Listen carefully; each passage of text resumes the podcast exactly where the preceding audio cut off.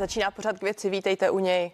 Premiér Andrej Babiš spolu podepsal seznam osob vyznamenaných k výročí vzniku samostatného státu. Slavnostní ceremoniál chce ale odložit. Jak bude vypadat 28. říjen? Může současná situace změnit mechanismus vyznamenávání? Budu se ptát analytičky Echo 24 Lenky Zlámalové. Lenku Zlámalovou už zdravím do vysílání. Pěkný den. Dobrý den. Den vzniku samostatného Československa si připomeneme tedy přesně za týden a tradičně, tradičně se s ním pojí ceremoniál předávání státních vyznamenávání. Teď je ale ohrožen kvůli zdravotnímu stavu prezidenta. Eh, paní Zlámalová, na začátek, jak důležité je podle vás společensky i politicky tuto tradici udržet? Tak vy jste řekla tradičně, ale zrovna loni ta tradice byla kvůli covidu přerušená. Takže samozřejmě jako důlež, tradice a rituály jsou důležité. Na druhé straně by se to mělo odehrávat v nějaké jako důstojné formě. A já si nemyslím, že by bylo dobré, aby v téhle situaci se předávání státních vyznamenáních odehrálo. Už jenom ne kvůli těm vyznamenaným, protože ten rituál by nebyl důstojný čímž naznačujete, že by se ten uh, ceremoniál nemusel uskutečnit vůbec a právě není tam nějaký rostoucí tlak a akcent na to konání i z toho důvodu, že loni už ten ceremoniál neproběhl a že se teď tedy i množí čistě ten seznam osob, který by měly být vyznamenány.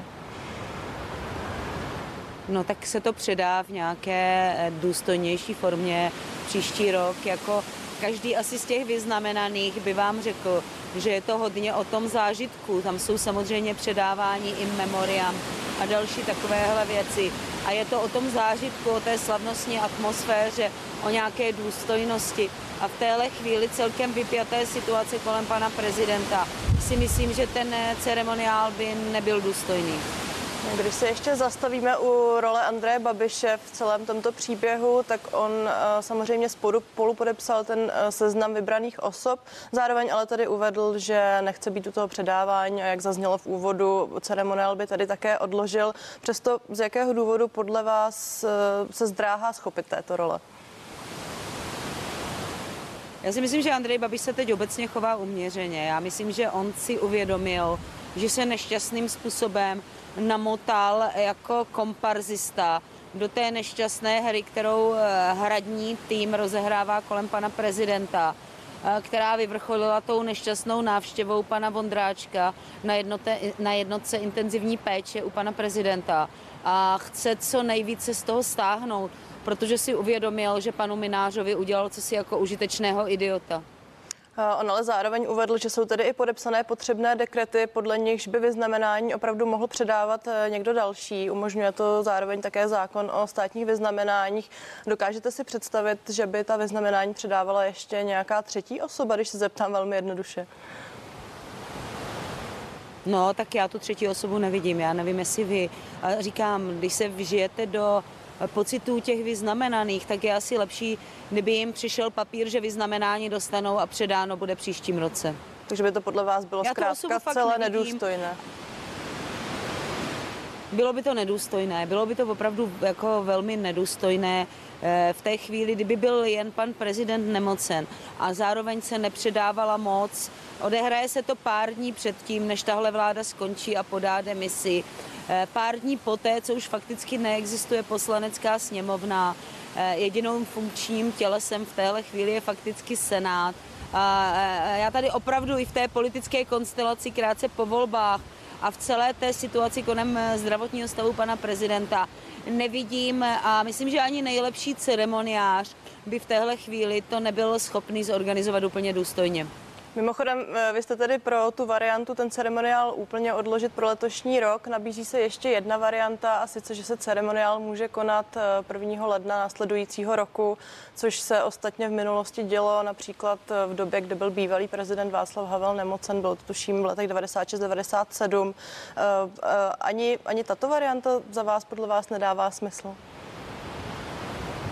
Tak on se nabízí ještě jedna příležitost a tím je státní svátek 17. listopadu, který je pro Českou republiku samozřejmě také velmi výrazný.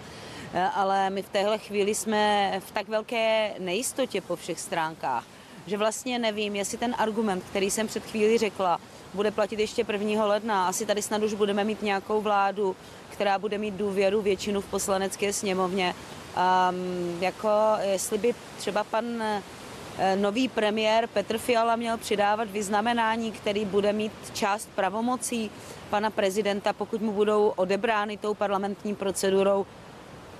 Um, asi bych s tím spíš posečkala a odhadovat teď, co bude 1. ledna, je strašně předčasné. Netlačila bych na pilu, já si myslím, že to, co obecně v téhle situaci chybí, je jakýsi klid, rozvaha, prostě počkat, jak se ta situace vyvine, nehrotit to.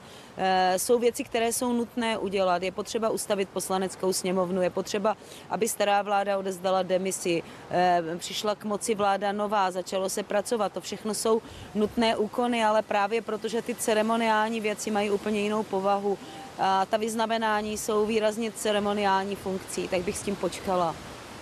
Mým dnešním hostem je analytička Echo 24 Lenka Zlámalová. Řada komentátorů i vy ostatně se shodují na tom, že tedy je mnohem důležitější proces výběru těch oceněných samotný než eh, ceremoniál jako takový. A mě teď zajímá, zdali i vzhledem k té současné situaci eh, nevznikne nějaký tlak na vůbec průběh výběru a, a celého toho procesu vyznamenávání.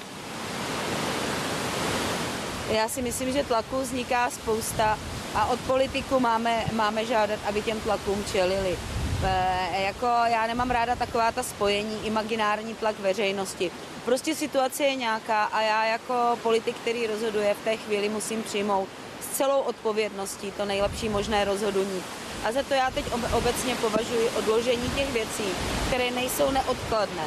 E, já bych stejně přistupovala i k některým jmenováním, pokud teď se vůbec nebavím o vyznamenání pokud se tam ehm, vyskytne potřeba jmenovat někoho do nějaké funkce, která jde dočasně řešit jinak, tak i s tím bych vyčkala, až se situace uklidní.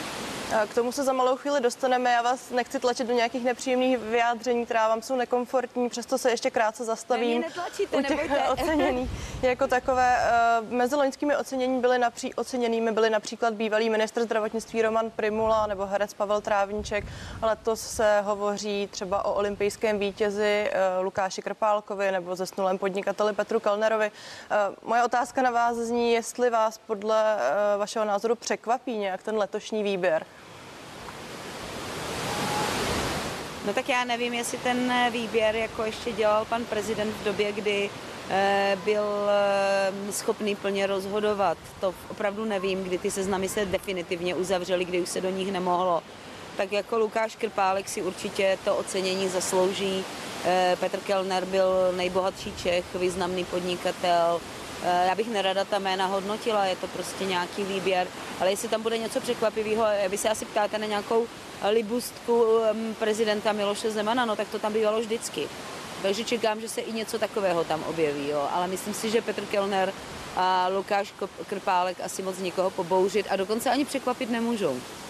Já vlastně narážím na to, co vy jste teď částečně nastínila, sice jak moc se do toho výběru promítá osobnost prezidenta, jak moc se to historicky ukázalo. Vždycky se výrazně promítá do toho osobnost prezidenta.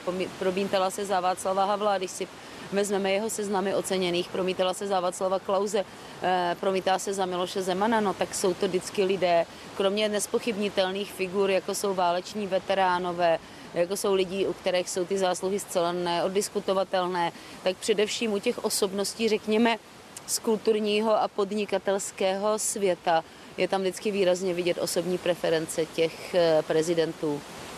Eh, pojďme teď tedy od eh, ocenění a udílení vlastně a toho slavnostního ceremoniálu k aktuální politické situaci. Eh, je potřeba asi připomenout to, co se tento týden událo. Senát zveřejnil zprávu ústřední vojenské nemocnice o stavu prezidenta. V ní uvedl, že prognóza mm, a zdravotního stavu Miloše Zemana je nejistá. Tím pádem vlastně zadal příčinu k aktivaci článku 66 ústavy. Spolu s tím zdůraznil důležitý moment a sice, že hradní kancléř Vratislav Mlinář o stavu nebo o této zprávě věděl už minulý týden, když do nemocnice za prezidentem vodil další lidi. Vede se také spor o to, kdo podepisoval důležité dokumenty, celou situaci prověřuje kontra, vojenská kontrarozvědka i uh, policie. Moje otázka na vás teď zní, když se vrátíme k postavě Vratislava Mináře. Uh, Petr Fiala, možná budoucí premiér, předseda ODS, zároveň současný premiér Andrej Babiš už Vratislava Mináře vyzvali k rezignaci. Ten uvedl, že tak neučiní. Dnes má z jeho úst zaznít další vlastně vyjádření. Co od něj čekáte? Eh, já si bohužel obávám, že to, co předvádí v eh, posledních dnech tým eh, pana prezidenta v čele s panem Minářem, je ostudné, amatérské, neuvěřitelně poškozující pana prezidenta. Jediné adekvátní by bylo, aby pan Minář okamžitě opravdu rezignoval.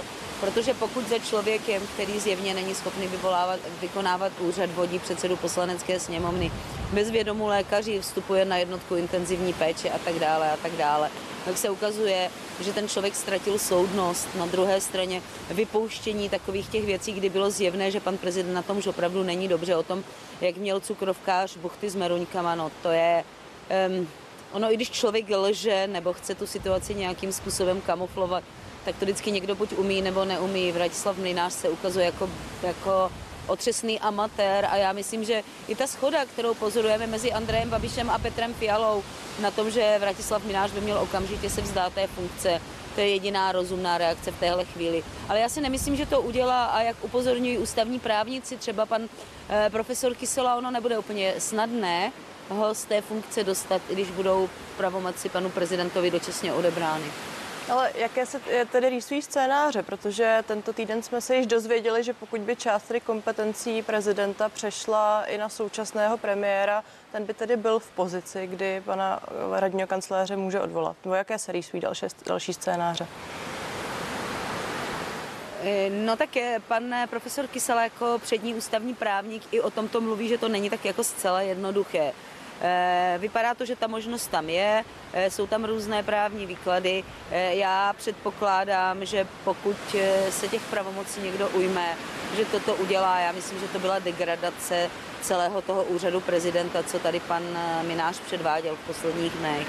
A jiné scénáře, no tak moc jiných scénářů není, tak ty pravomoci budou buď rozhodnutím většiny poslanecké sněmovny a senátu odebrány, což je teď v této chvíli pravděpodobné. Věcně to bude vypadat tak, že Senát eh, po té, co si vyžádá další lékařskou zprávu, chce hlasovat 5. listopadu.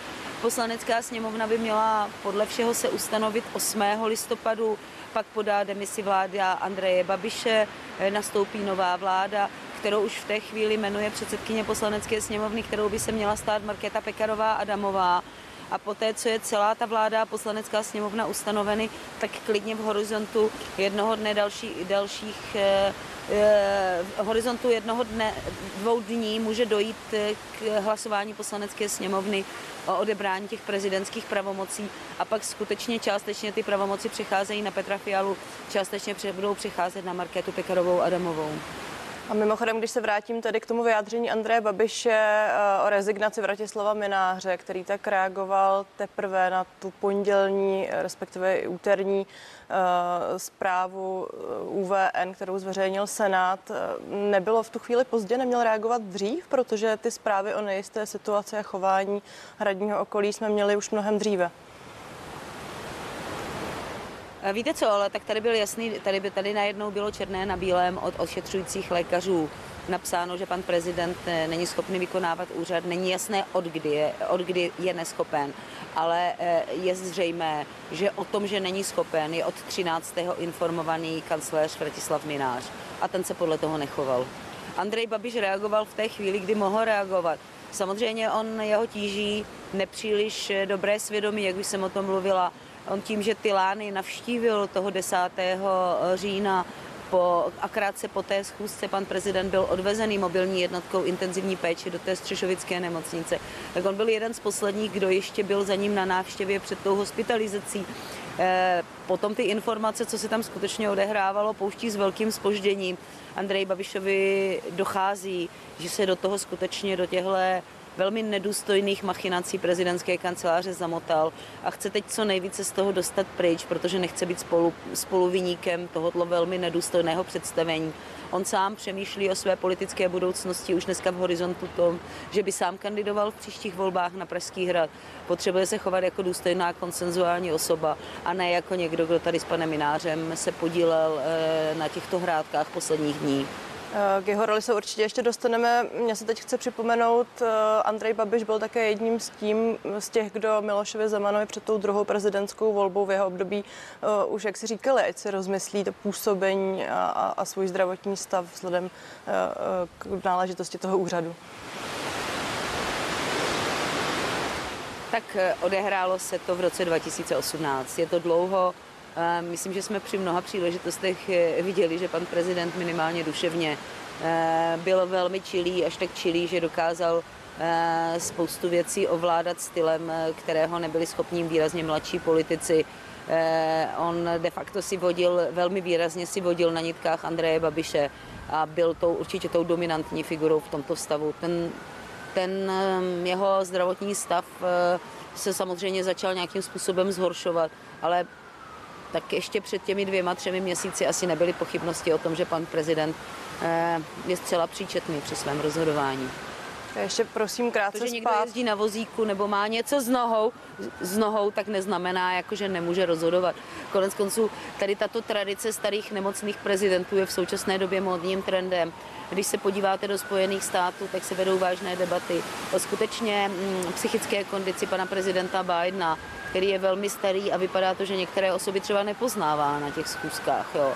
To není žádné české specifikum a je to na úvahu o tom, jestli takto staří lidé mají chodit do těch funkcí. Já si myslím, že rozhodně to, eh, to co sledujeme, přispěje k tomu, že devizou eh, příštího prezidenta bude kromě nějaké zkušenosti, ehm, zralosti, také to, že bude jako mladý a bude fit. Já si myslím, že požadavek na nástupce Miloše Zemana toto výrazně ovlivňuje. Vůbec bych se nedivila, kdyby prezidenti příští se rekrutovali z kategorie, řekněme, maximálně padesátníků. Analytička Lenka Zlámalová zůstává mým dnešním hostem.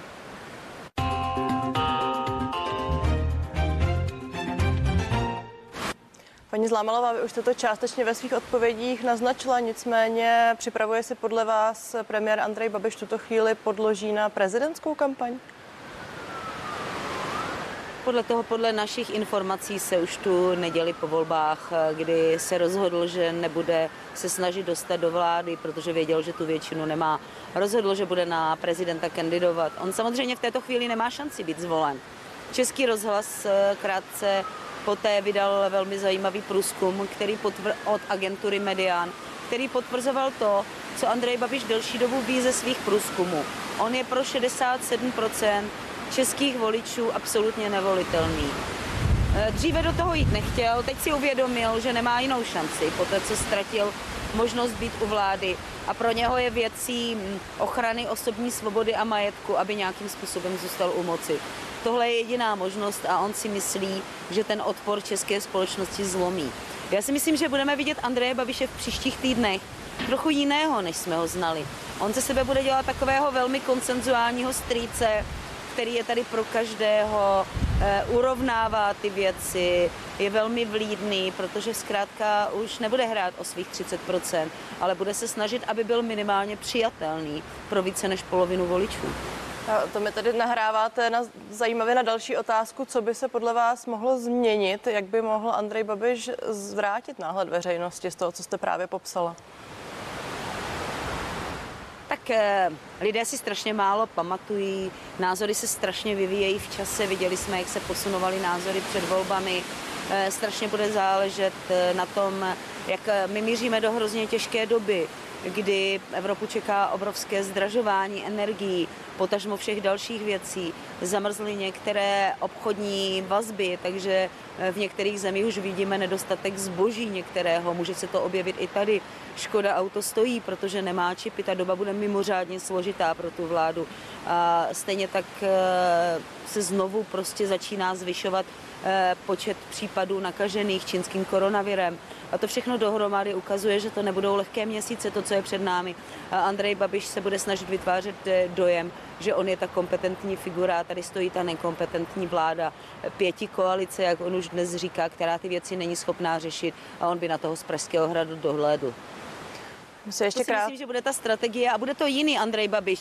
Nebude to takový ten ukřičený, e, skřehotající Andrej Babiš, bude to v zásadě takový ten milý důchodce v tom svetříku, co bude obcházet různé akce. E, a on to hrát umí, on je velmi, mm, on má v sobě e, velikou disciplínu, Andrej Babiš, a pokud mu poradci e, narýsují nějakou v které by byl volitelný, on se velmi pečlivě dlouhé měsíce bude do té image stylizovat.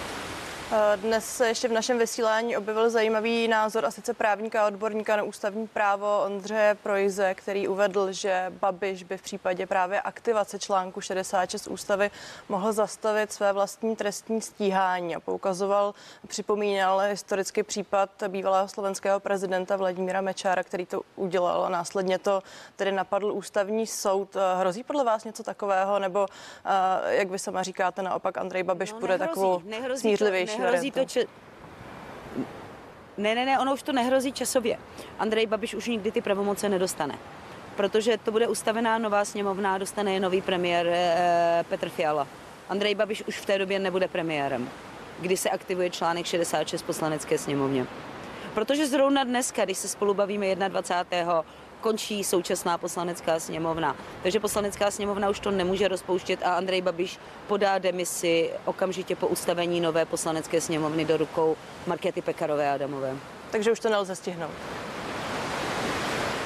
Ne, ne, nejde to technicky. Jo? Ta úvaha je správná, kterou pan Price říká, ale to by jako musela sněmovna hlasovat včera předevčírem, aby ty pravomoci skutečně získal premiér Andrej Babiš. Premiér Andrej Babiš už ty pravomoci nikdy nezíská, takže toto nehrozí. Eh, ještě na závěr krátce k povolebním vyjednávání. Pěti koalice se včera potkala s hnutím ANO a také s SPD a ze setkání vyplynulo, že ve vedení sněmovny nemá být právě SPD. Eh, předseda Tomio Okamura už se proti tomu výrazně ohradil. Dal se čekat tento postup ze strany pěti koalice, respektive koalicí spolu a Pirstan? Já ho považuji za, vel, já ho považuji, já ho považuji za nešťastný za velmi nešťastný. Eh, poslanecká sněmovna má jakýmsi způsobem odrážet ty poměry sil tam. Už to, že tam jsou fakticky jen čtyři mm, eh, koalice, respektive strany, pokud se bavíme o těch předvolebních koalicích jako jednotných blocích, a že Tomio Okamura tam nemá úplně málo poslanců. Si myslím, že to bude zbytečně hrotit společnost. Eh, ten krok považuji opravdu za velmi, za velmi nešťastný. Jestli se dal čekat, je to znovu jako úplně zbytečné eh, jako rozdělování společnosti. Tomio Okamura seděl v poslanecké sněmovně jako místo předseda dosud a myslím, že to teda ústavní zřízení České republiky žádným zvláštním způsobem neovlivňovalo a myslím si, že by to přivedlo i té koalici výrazně větší Já se moc omlouvám, musíme se rozloučit. Děkuji vám za rozhovor, pěkný Jasně. den. Hezký večer, hezký odpoledne, naschledanou. Více otázek ani odpovědí už pořadu k věci neuslyšíte. Těším se na viděnou na CNN Prima News a vy se těšte na další zprávy.